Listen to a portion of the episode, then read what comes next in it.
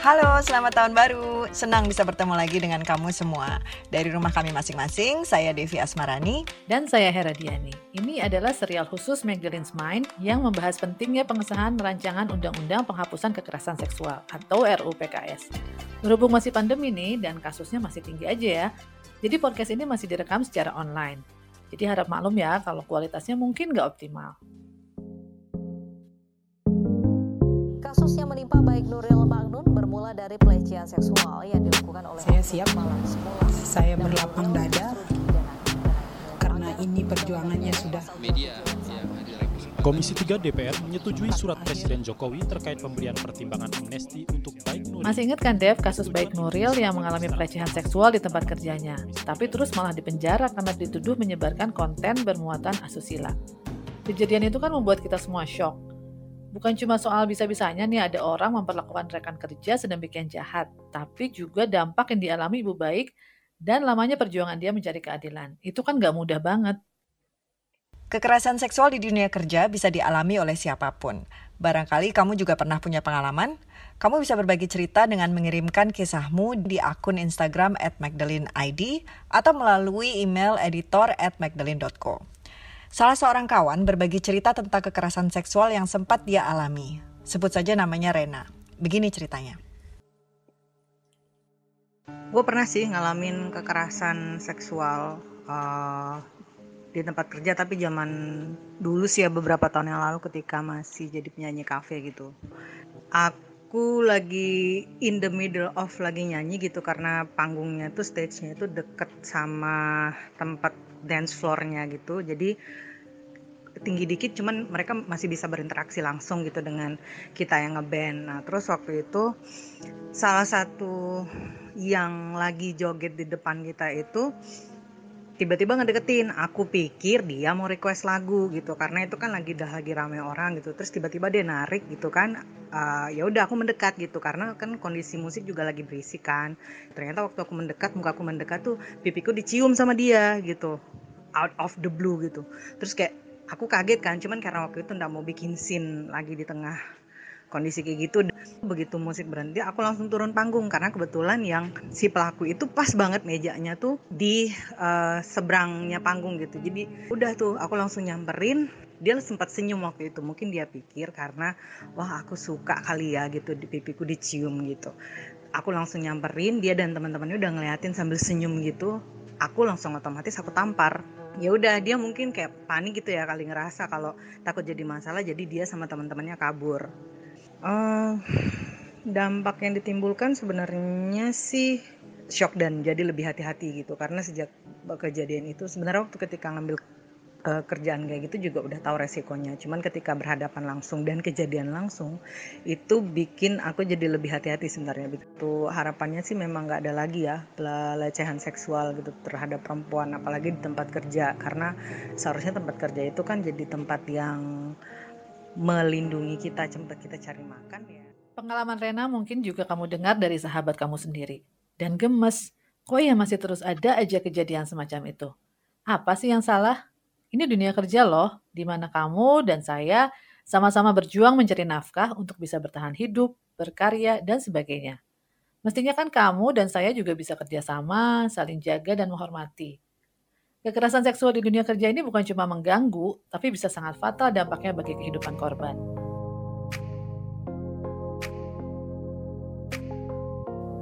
Pelecehan seksual di tempat kerja didefinisikan sebagai perilaku bersifat seksual yang tidak bisa diterima, yang membuat seseorang merasa terhina, dipermalukan, dan atau diintimidasi.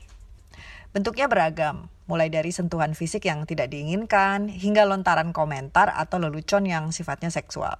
Ini sudah jadi perhatian negara-negara di dunia karena terus memakan korban. Survei soal angka kekerasan seksual di tempat kerja tidak sulit ditemukan di Google. Karena nggak bisa dibiarkan, Organisasi Buruh Internasional atau ILO telah menerbitkan konvensi pada 2019, yaitu konvensi nomor 190. Konvensi tentang penghapusan kekerasan dan pelecehan di dunia kerja itu memuat kerangka yang jelas untuk memastikan pemenuhan hak untuk bekerja di tempat yang aman dan mengatasi kekerasan berbasis gender di dalam dunia kerja. Sayangnya Indonesia belum meratifikasi konvensi ini. Bukan cuma itu, kita juga belum memiliki perangkat hukum yang jelas dan tegas terkait urusan ini. Jadilah kita sebagai satu-satunya negara di Asia Tenggara yang belum memiliki peraturan perundang-undangan yang spesifik mengatur tentang pelecehan seksual. Merasa nggak aman? Perasaanmu itu beralasan kok. Soalnya itu tadi, kalau kita jadi korban, bukannya dipermudah untuk mendapatkan pertolongan, sebaliknya hidup kita boleh jadi makin berantakan. Kondisi ini yang nggak boleh terus-menerus kita terima sebagai pemakluman. Produser kami berbincang dengan email dari Riz, salah satu perwakilan Never Okay Project.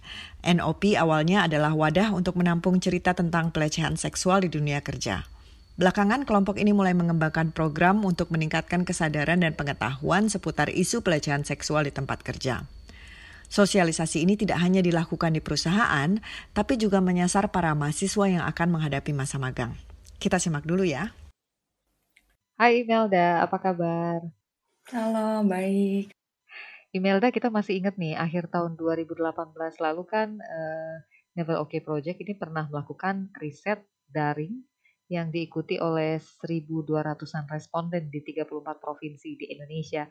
Hasilnya cukup mencengangkan bahwa 94% responden yang ikut itu pernah mengalami pelecehan seksual di tempat kerja. Perkembangannya bagaimana nih kemudian? Apakah eh, riset-riset serupa juga dilakukan di tahun-tahun berikutnya? Seperti apa juga temuan yang didapat oleh Never Okay Project? Memang ada beberapa temuan uh, kunci atau temuan inti cukup uh, mencengangkan dan menarik untuk dibahas. Yang pertama itu dari uh, presentasi responden yang pernah mengalami kekerasan atau pelecehan seksual di tempat kerja, di mana kami menemukan hanya 4% responden perempuan tidak pernah mengalami pelecehan seksual di tempat kerja dalam bentuk apa pun. Di urutan pertama, bentuk pelecehan yang pernah dialami adalah bentuk pelecehan fisik, di mana 44% responden perempuan pernah mengalami pelecehan seksual dalam bentuk uh, pelecehan fisik. Lalu kemudian uh, pelakunya siapa? Kami menemukan bahwa di urutan pertama, 36% uh, pelakunya adalah bos atau rekan kerja senior.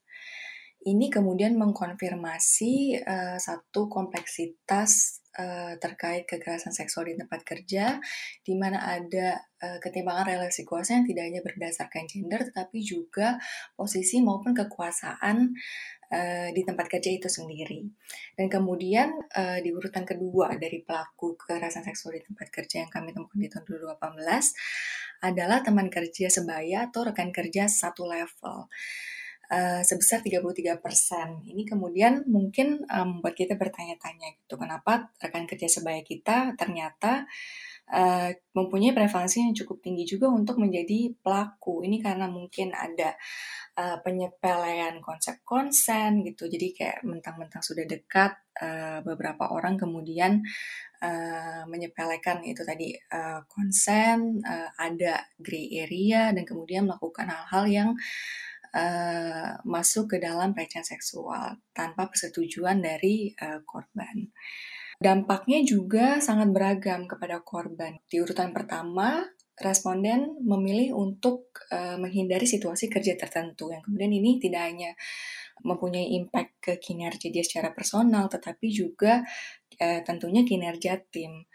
Lalu kemudian termasuk yang paling parah adalah uh, ada satu persen responden yang uh, sempat terpikir untuk uh, bunuh diri gitu. Jadi uh, dampak kepada kesehatan mental dari korban kekerasan seksual di tempat kerja cukup parah. Uh, di tahun 2019 kami melakukan uh, survei lainnya tetapi memang uh, pada saat itu dikhususkan untuk member-member dari uh, koalisi satu koalisi bisnis di Indonesia. Dan kemudian ada beberapa pattern yang kembali kami temukan. Contohnya uh, pelaku utamanya masih atasan dan rekan kerja sebaya. Lalu kemudian uh, di tahun 2020 kami melakukan satu survei lagi yang kali ini spesifik uh, terkait dengan pengalaman pekerja terkait pelecehan seksual di tempat kerja saat bekerja dari rumah atau work from home. Jadi kami menemukan ternyata tanpa perlu adanya pertemuan tatap muka, prevalensi kekerasan seksual di tempat kerja, di dunia kerja masih tinggi, di, di mana uh, bentuk pelecehan seksual yang terjadi ini terjadi secara online uh, dan terjadi di berbagai media komunikasi yang digunakan di internal perusahaan, termasuk di antaranya WhatsApp group, email, um, Zoom call dan lain-lain gitu.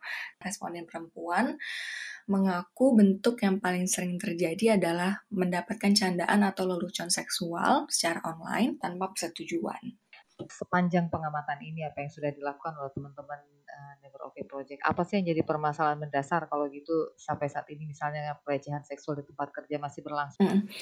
Eh, yang pertama memang eh, dari awal kompleksitas kekerasan atau pelecehan seksual yang terjadi di tempat kerja berbeda dengan kekerasan seksual yang terjadi di ruang publik lain maupun di ruang private. Ada unsur ketimbangan relasi kuasa berdasarkan posisi uh, di tempat kerja uh, di mana atasan atau rekan kerja senior itu selalu menjadi uh, salah satu pelaku utama dalam konteks di, di tempat kerja. Misalnya ada bentuk kekerasan seksual yang uh, sifatnya quid pro quo bahasa Indonesia ini untuk itu di mana uh, misalnya uh, bos atau atasan menawarkan uh, berbagai bentuk aktivitas seksual uh, disertai dengan ancaman Misalnya, kalau kamu tidak mau melakukan ini dengan saya, kamu tidak akan naik jabatan atau kamu akan dipecat gitu. Jadi hmm. ketika seseorang mengatakan iya dalam konteks uh, situasi quid pro quo ini, sebenarnya tidak bisa dikatakan sebagai sesuatu yang 100% konsensual karena kalau kita melihat konsep konsen, uh, sebuah pernyataan iya ataupun tidak harus dikeluarkan tanpa adanya paksaan gitu. Jadi uh, misuse uh, atau abuse of power ini sering terjadi gitu dan mungkin sangat sulit untuk diadres gitu ketika pelakunya adalah orang-orang yang punya uh, power uh, mungkin uh, pihak uh, yang menangani kasus uh, sedikit uh, enggan ataupun takut gitu.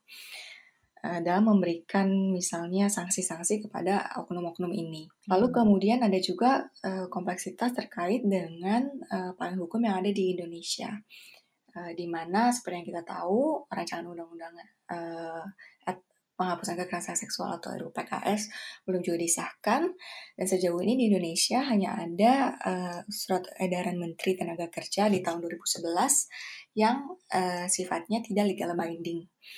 Lalu kemudian masih minim komitmen dari pemberi kerja gitu di mana uh, di survei kami di tahun 2018 hanya 19,68 persen pemberi kerja atau perusahaan atau organisasi yang mempunyai peraturan khusus terkait pelecehan seksual di tempat kerja.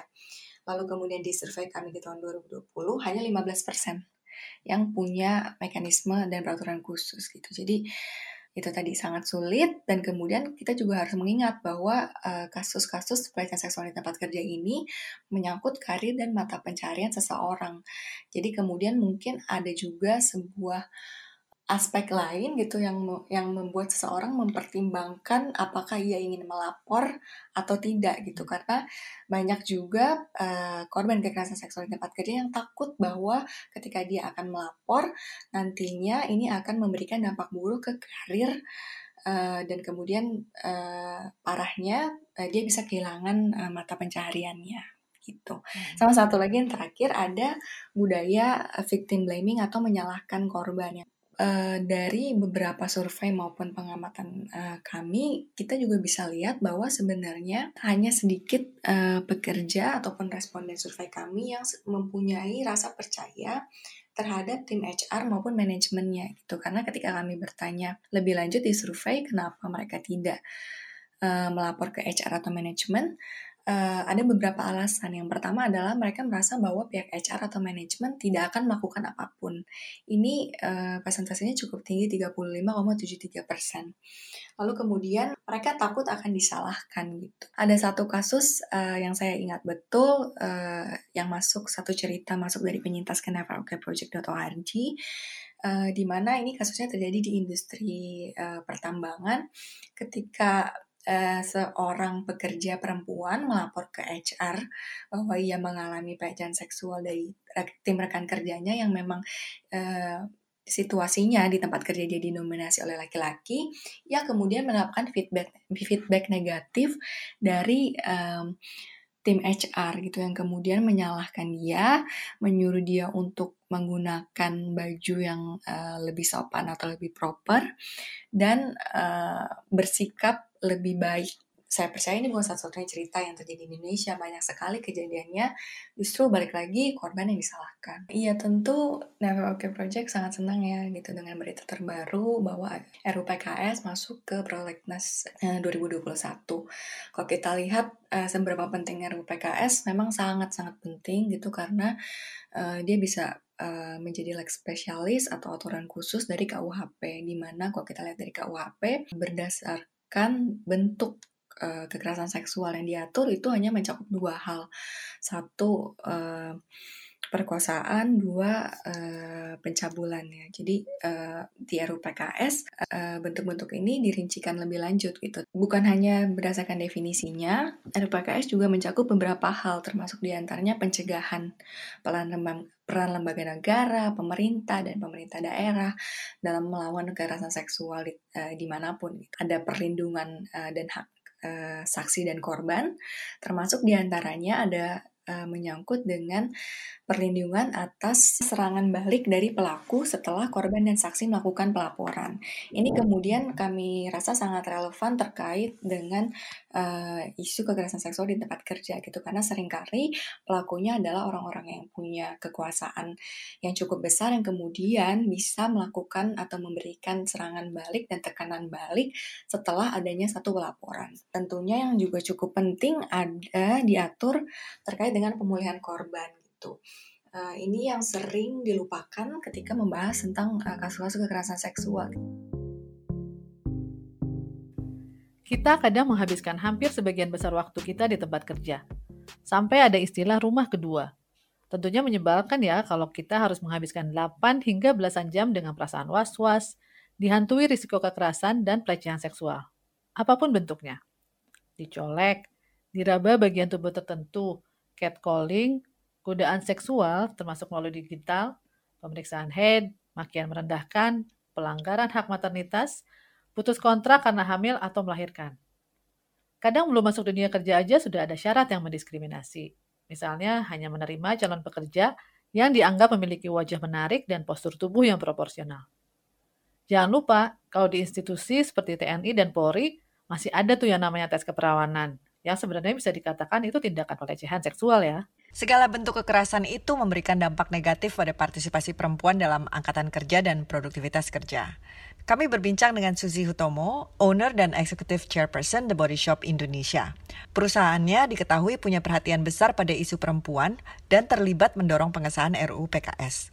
Kali ini kita ngobrol soal bagaimana peran sektor bisnis mencegah kekerasan seksual di lingkungan kerja dan kenapa itu penting. The Body Shop ini kan kayaknya memang lumayan pionir ya Bu untuk isu kekerasan seksual.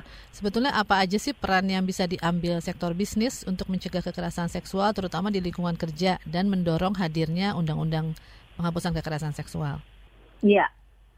Ya, yang seperti sudah kita lakukan. Jadi this this campaign yang kita dukung juga sebuah blessing sebetulnya untuk organisasi kita karena dengan uh, handbook kita sudah buat handbook untuk semua karyawan ya yang mereka bisa akses bisa download tentang apa itu aja sih sembilan macam kekerasan seksual yang akan di cover oleh RUU PKS dan um, what is the problem with that gitu? Karena banyak orang yang yang tidak sadar juga sebetulnya uh, hal-hal uh, apa itu yang yang uh, is defined by uh, sexual violence gitu. Kalau orang harassment itu sexual violence bukan.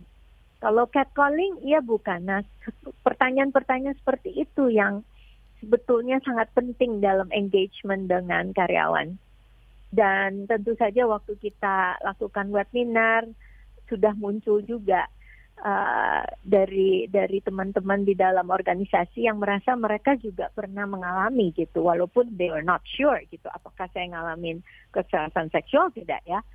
So it is a, the conversations that you need to have inside the organization itu yang membuat apa ya suatu cultural change di dalam organisasi kita tentang masalah ini. Dan HRD juga sudah catat tentu saja bahwa uh, this is something yang nantinya akan kita buat sebagai semacam policy ya bahwa semua orang yang masuk harus ngerti dan harus mengerti what are the things that you can and you cannot do in the organization gitu. Jadi saya rasa uh, it's been a sort of blessing juga for organization bahwa kita berkampanye tapi uh, ini uh, menghasilkan suatu dampak yang sangat positif for our organization. Iya, um, itu sesuatu yang cukup bold ya Bu ya karena mungkin banyak sekali perusahaan yang masih belum melihat ini sebagai suatu prioritas. Uh, kalau misalnya Ibu bisa apa namanya memberikan semacam gambaran lah apa sih kira-kira manfaat secara ekonomi baik bagi perusahaan ya maupun secara general kalau misalnya dunia kerja itu bebas kekerasan seksual. Iya, yang jelas um, secara apa ya? I guess partly is just business ethics, etika berbisnis bahwa kita ingin punya organisasi di mana everyone feels safe. Karena dengan semua merasa aman, itu artinya um, produktivitas juga akan lebih tinggi tentu saja. Dan um, how to say turnover juga akan menurun. Karena tidak ada unsur-unsur yang membuat uh, perempuan ataupun laki yang merasa cemas atau merasa worry kalau mereka malam-malam harus bekerja sendiri di kantor atau atau merasa bahwa ini mungkin ada predator mereka nggak bisa lapor dan lain-lainnya. Jadi all those things yang biasanya adalah gunung es yang tidak terlihat ya di dalam organisasi sekarang dengan kita uh, bahas undang-undang PKS ini, ini semua jadi muncul ke permukaan gitu. And it's it's the conversations again. Jadi ini yang membuat uh, culture di dalam suatu perusahaan itu menjadi positif. Dan juga umumnya umumnya kan uh, victims itu perempuan dan perempuan itu it's a large percentage of the workforce. Jadi kalau kita benar-benar um, membuat tempat kerja itu nyaman dan aman untuk perempuan, their productivity will go up. Dan ini sangat positif tentu saja untuk untuk bisnis kita. Ya, setuju Bu. Ini mungkin The Body Shop ini kan tidak ragu menyebut diri sebagai the feminist brand, sementara kata feminis atau feminisme itu di masyarakat Indonesia masih eh, dianggap dirty ya. word lah. Kenapa uh, The Body Shop Indonesia tidak ragu menyebut diri sebagai uh, feminist? Iya, saya rasa The Body Shop has always wanted to be different. Secara etika, I think it is better that we are clear tentang apa yang mau kita perjuangkan gitu. Dan uh, menyebut diri sebagai feminist brand itu positif. Buat kami sih positif ya, bukan justru negatif. Karena jelas-jelas uh, kita berdiri di pihak perempuan di uh, gender equality dan ini justru termasuk dalam SDG goals ya. So buat kami sih mm, mungkin masih ada pihak-pihak yang menentang, but we prefer to be apa namanya in the front ya di depan untuk membicarakan kesetaraan gender yang menurut kami sangat penting. So kepentingan uh, banyak perempuan itu uh, melebihi kepentingan untuk disukai oleh semua orang lah bisa dibilang seperti itu mungkin. Bu Susi ini mungkin yang paling terakhir nih kan uh, pembaca kami dan followers kami kan adalah uh, kebanyakan perempuan muda uh, dari yang Gen uh, Gen Z dan milenial. Ibu Susi ya. ada pesan nggak untuk mereka gitu? Gimana mereka mungkin bisa menghadapi hidup mereka lah? Kan semakin kayaknya semakin berat ya dunia ya, udah climate change ya. lah, apa segala macam ekonomi dan bagaimana mereka bisa menanamkan uh, their footprints in their world, uh, mungkin creating impact atau apa pun gitu. Hmm. Um, I think um, I think my comment adalah to be confident about the future gitu. Karena although sekarang ini kita banyak masalah pandemi, tapi sebetulnya ada perubahan yang luar biasa yang sudah berjalan, yaitu the start of this consciousness about uh, eco dan sosial. Ini salah satu hal yang terjadi yang sebetulnya uh, saya tidak expect. Because for the longest time kalau saya jadi environmentalist tuh banyak orang yang remehin ah udahlah kayak gitu ya ya ya udah ngerti gitu. Tapi sekarang berbeda. Jauh lebih banyak orang yang interest dengan isu-isu lingkungan dan sosial uh, including uh, gender equality. Jadi I think the moment has come So for all the Gen Z and millennials out there, this is your moment. This is your moment to really understand about issues in this world. Dan karena dunia juga sudah digital, begitu banyak yang Anda bisa lakukan untuk belajar, untuk mempengaruhi orang lain untuk untuk mengerti tentang isu-isu and also how you can stand up for these issues because you can create content ya. Yeah? Or or to to make your voice heard online. So menurut saya it's it's a wonderful time sebetulnya uh, in the next 10 years ini untuk uh, para millennials dan Gen Z. Yeah. That's what I think. That's that's a good way to conclude ya Bu ya. Terima kasih banyak Bu Susi. Terima kasih Bu Susi atas waktunya. waktunya. Ya. Thanks for having me. Semoga kampanyenya uh, kampanye kita semua ini berjalan dengan lancar. Iya, mudah-mudahan. Her, masih ingat nggak akhir tahun 2019 lalu, Kementerian Ketenagakerjaan menggagas aksi bergerak bersama dan gerakan Saya Berani. Aksi ini selain untuk membangun kesadaran masyarakat, juga untuk mendorong perusahaan agar memiliki kebijakan internal untuk mencegah kekerasan dan pelecehan. Tapi kalau dipikir-pikir nih, tanpa perangkat hukum yang jelas dan tegas, kekerasan dan pelecehan di dunia kerja akan terus terjadi. Dan tidak adanya payung hukum untuk menangani kasus pelecehan seksual secara komprehensif menyebabkan perlindungan terhadap korban sulit untuk dilakukan. Sejauh ini kita hanya punya surat edaran Menteri Tenaga Kerja dan Transmigrasi tahun 2011 tentang pedoman pencegahan pelecehan seksual di tempat kerja. Edaran ini hanya sebatas panduan bagi pekerja, pemberi kerja, dan instansi yang bertanggung jawab di bidang ketenaga kerjaan. Pelaksanaannya juga tidak bersifat mengikat secara hukum. Nah, kali ini kita ngobrol dengan Andi Yentriani, Ketua Komnas Perempuan. Tentang bagaimana sih caranya kita mendorong lebih keras lagi pengesahan UU PKS. Sedikit kabar baiknya, aturan ini sudah kembali masuk dalam program legislasi nasional atau prolegnas prioritas DPR RI 2021. Halo Andi, apa kabar? Baik, sehat-sehat ya semua. Nah, gimana nih komentar Andi untuk uh, situasi terkini soal RUU PKS ini yang kini sudah kembali masuk ke prolegnas? Tentunya kita uh, semuanya sangat senang ya bahwa ini kembali menjadi prioritas di proses legislasi nasional di tahun 2021.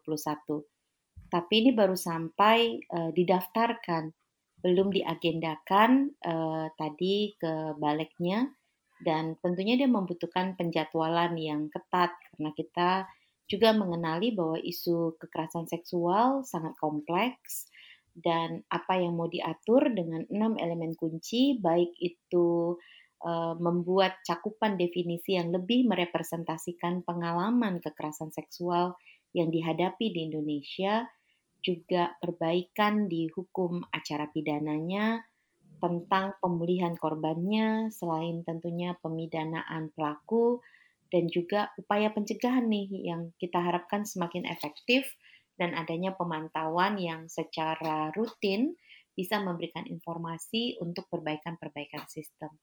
Nah, keenam elemen ini kan dia membutuhkan pertimbangan yang matang ya. Jadi eh, kami sungguh berharap bahwa DPR RI akan mengagendakannya eh, dan secara intensif mendiskusikan dan masyarakat juga terlibat di dalam diskusi ini saya pikir ini saat yang tepat untuk semua pihak berpartisipasi dengan uh, pengetahuan yang uh, juga dibangun gitu. Jadi bukan sekedar menolak ataupun uh, apa ya termakan dengan hoax-hoax yang juga banyak sekali ya bertebaran tentang RUU penghapusan kekerasan seksual ini. Tapi betul-betul dipelajari naskah yang nanti akan diserahkan oleh pihak uh, DPR RI untuk bisa kita cermati bersama.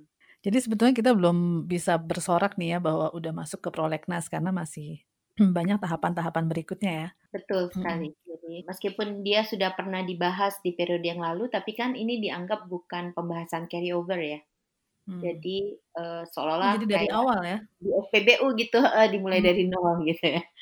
jadi Aduh, repot uh, juga ya. Mm, jadi memang tapi kita berharap karena sudah pernah dibahas setidaknya dia bisa lebih cepat. Nah, Andi ini uh, terkait kekerasan atau pelecehan seksual di dunia kerja. Beberapa narasumber sebelumnya kami udah ngobrol soal ini. Kalau data Komnas Perempuan terkait hal ini gimana ya? Adakah data spesifik mengenai kekerasan seksual di tempat kerja? Kami tahun 2020 ini menerima lebih 2000 kasus uh, pengaduan ya uh, dan sejumlahnya memang di ruang kerja. Nah, uh, jumlah pengaduan ini jauh lebih besar daripada tahun 2019 saat ini kami sedang uh, melakukan analisis terhadap keseluruhan data karena seperti yang teman-teman ketahui uh, Komnas Perempuan kan setiap tahunnya melansir catatan tahunan ya di tanggal 8 Maret gitu. Hmm. Jadi untuk data lebih detailnya uh, tanpa mendahului catahu itu saya pikir nanti akan kami sampaikan di tahun uh, 2000 di tanggal 8 Maret 2021. Nah, eh, sebagai gambaran saja pengaduan yang terjadi di eh, ruang kerja itu kasus-kasusnya bisa terkait dengan misalnya pemutusan hubungan kerja secara sewenang-wenang eh, yang dikaitkan dengan fungsi reproduksi perempuan misalnya karena dia menstruasi ataupun hamil, tapi juga ada beberapa kasus pelecehan seksual dan kekerasan seksual lainnya ya selain pelecehan. Mungkin itu ada hubungannya dengan apa relasi kuasa juga ya? Um, tentunya di dalam dunia kerja ini situasi relasi kuasanya uh, kompleks ya. Yang pertama uh, karena ada hubungan perburuhan itu sendiri. Jadi misalnya antara um, apa majikan dengan pemberi kerja dengan yang bekerja, antara supervisor dengan yang diawasi, tetapi juga ada relasi antar jenis kelamin yang juga memang dia sudah timpang sedari awalnya antara laki-laki dan uh, perempuan.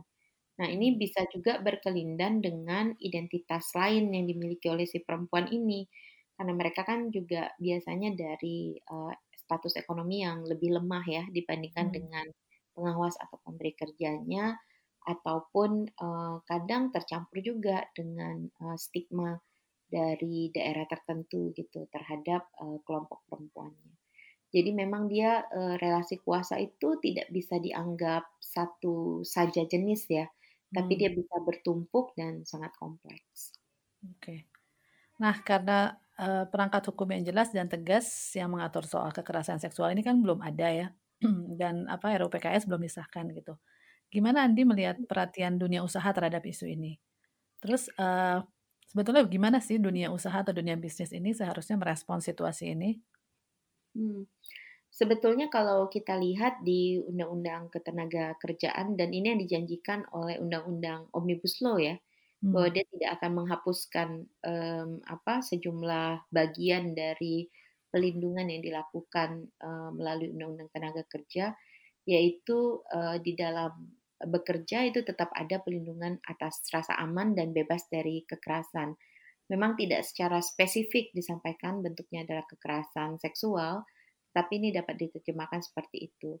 Nah, eh, tetapi memang daya untuk menjangkau atau melakukan pemantauan terhadap ketaatan perusahaan untuk membangun sistem baik itu pencegahan maupun penanganan kekerasan terhadap perempuan, utamanya kekerasan seksual ini belum terbangun. Nah, hmm. kita juga melihat di saat yang bersamaan ada beberapa perusahaan yang menjadi praktek baik lah ya, bisa digunakan menjadi rujukan untuk pengembangan.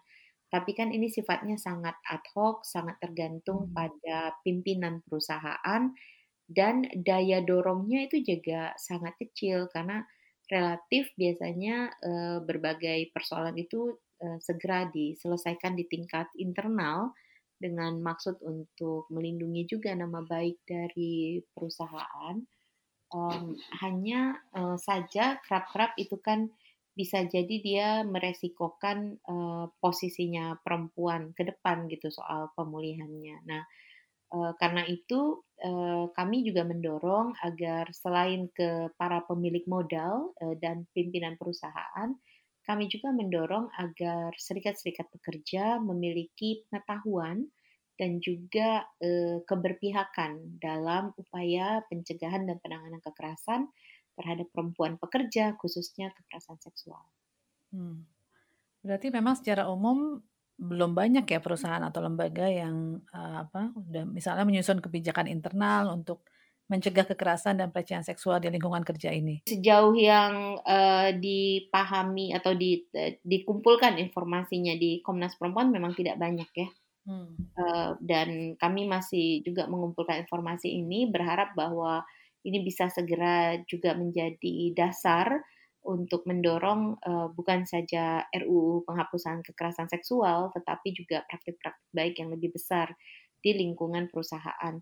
Termasuk salah satunya adalah BUMN karena uh, selama ini kan posisinya uh, kerap direkatkan dengan kelembagaan negara tapi juga saat yang bersamaan dia memiliki uh, apa namanya kewajiban dan tanggung jawab untuk patuh pada prinsip-prinsip HAM dan uh, bisnis.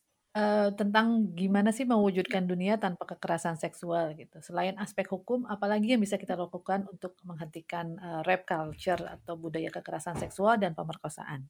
Kalau kita lihat dari kesulitan korban untuk mendapatkan keadilan dan pemulihan, itu uh, biasanya berawal dari sikap yang ada di dalam masyarakat mengenai korban kekerasan seksual. Ada budaya untuk menyangkal peristiwa itu, bahkan untuk menyalahkan uh, korban, khususnya perempuan, uh, perempuan remaja dan dewasa, ketika terjadi kekerasan seksual, khususnya perkosaan dan pelecehan seksual, ataupun uh, bentuk lainnya.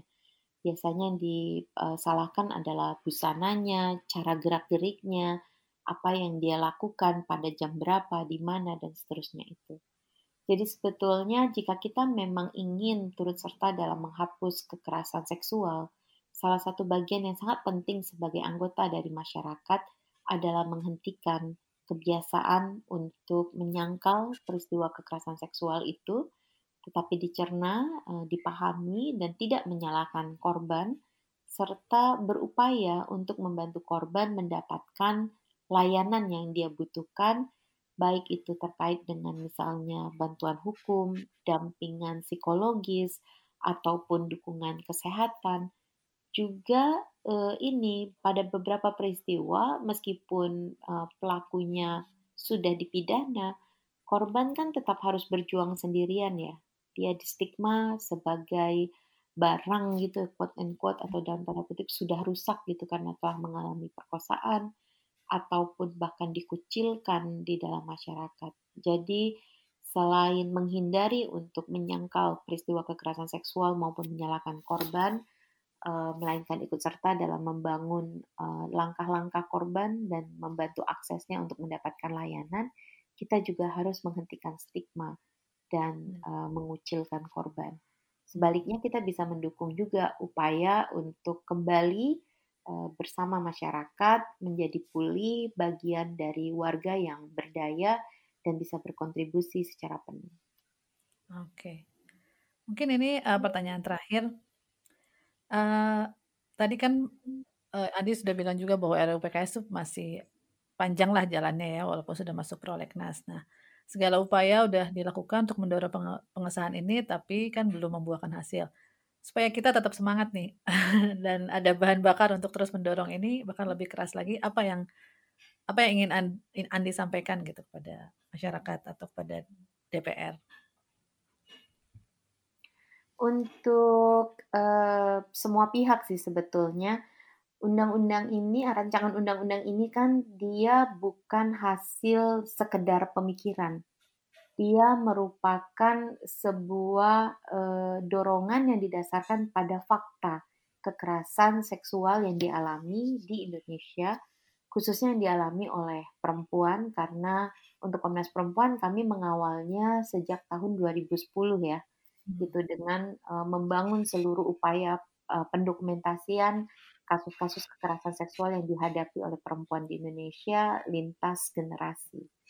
Jadi uh, buat kami ini adalah sebuah keharusan, keharusan untuk menghadirkan uh, tanggung jawab negara untuk perlindungan bagi warga negaranya tanpa kecuali dan memenuhi hak konstitusionalnya untuk rasa aman, untuk kehidupan yang bermartabat, untuk bebas dari ketakutan dan uh, bebas juga dari diskriminasi. Nah, kita baru melangkah uh, lebih maju hari ini dan kemajuan-kemajuan lebih lanjut itu pasti bisa dilakukan jika kita semua dalam semangat gotong royong dan uh, semangat yang sama untuk memberikan uh, perlindungan yang lebih baik bagi kelompok-kelompok yang rentan di dalam masyarakat kita. Perempuan memang tidak homogen dan dalam ketidakhomogenan itu maka ada banyak lagi kerentanan-kerentanan yang sangat berlapis. Misalnya betapa sulitnya teman-teman kita yang perempuan disabilitas ketika menjadi korban kekerasan uh, seksual atau ketika dia lansia atau juga pada remaja ya yang kerap sekali dituduh uh, tidak mampu uh, meng, apa namanya menguasai uh, apa dorongan seksualnya misalnya. Nah, jadi uh, ini merupakan sebuah tanggung jawab yang tidak bisa kita tolak, tapi ini adalah tanggung jawab zaman yang harus kita jawab bersama-sama dan dengan niatan baik itu dengan pemikiran yang bernas dengan semangat untuk sama-sama mendorong kebaikan dan juga uh, perbaikan di negeri ini saya sangat yakin bahwa itu akan bisa kita peroleh hasil yang paling optimal. Nah, gitu. Demikian Magdalene Smain yang dalam dua episode ini khusus membahas pentingnya pengesahan RUU penghapusan kekerasan seksual. Ini sebagai pengingat dan merawat semangat kita untuk gerak bersama di tahun ini, lebih kencang lagi menyuarakan pengesahan aturan itu. Dengan undang-undang itu, kita bisa berharap bakal terbangun sistem pencegahan kekerasan seksual yang komprehensif. Sebab di dalamnya mengatur tentang pencegahan kekerasan seksual di banyak sektor, di dunia pendidikan, pelayanan publik, tata ruang, pemerintahan dan tata kelola kelembagaan, serta ekonomi dan sosial budaya. Mudah-mudahan ini bisa membawa masa depan yang lebih baik bagi kita semua. Terima kasih sudah mendengarkan ya. Saya Devi Asmarani. Dan saya Hera Diani. Nantikan kami berdua di obrolan seru lainnya ya. Dah.